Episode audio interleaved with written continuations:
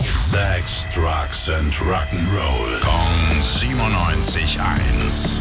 Rock News. Einen wunderschönen Mittwochmorgen, lieber Tim. Was hast du Neues für uns? Heute geht's um die Band Dream Widow. Dream Widow.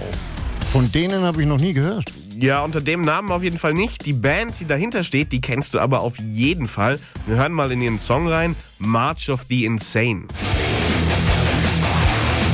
Ah ja. Mhm.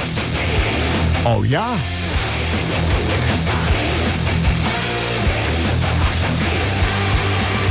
Ja, ist mega geil. Und die soll ich kennen? Ich gebe dir einen Tipp: äh, Dave Grohl ist mit dabei. Was? Das sollen die Foo Fighters sein? Yep, den Song haben sie jetzt für den Film Studio 666 aufgenommen, bei dem die Foo Fighters als Schauspieler auch dabei sind. Dream Widow ist dabei eine fiktive Band, die umgebracht wurde und ihr mysteriöser Song wird 25 Jahre später wiedergefunden. Und ab wann gibt's den zu sehen? Lang dauert's gar nicht mehr, schon am 25. Februar geht's in die Kinos. Dankeschön.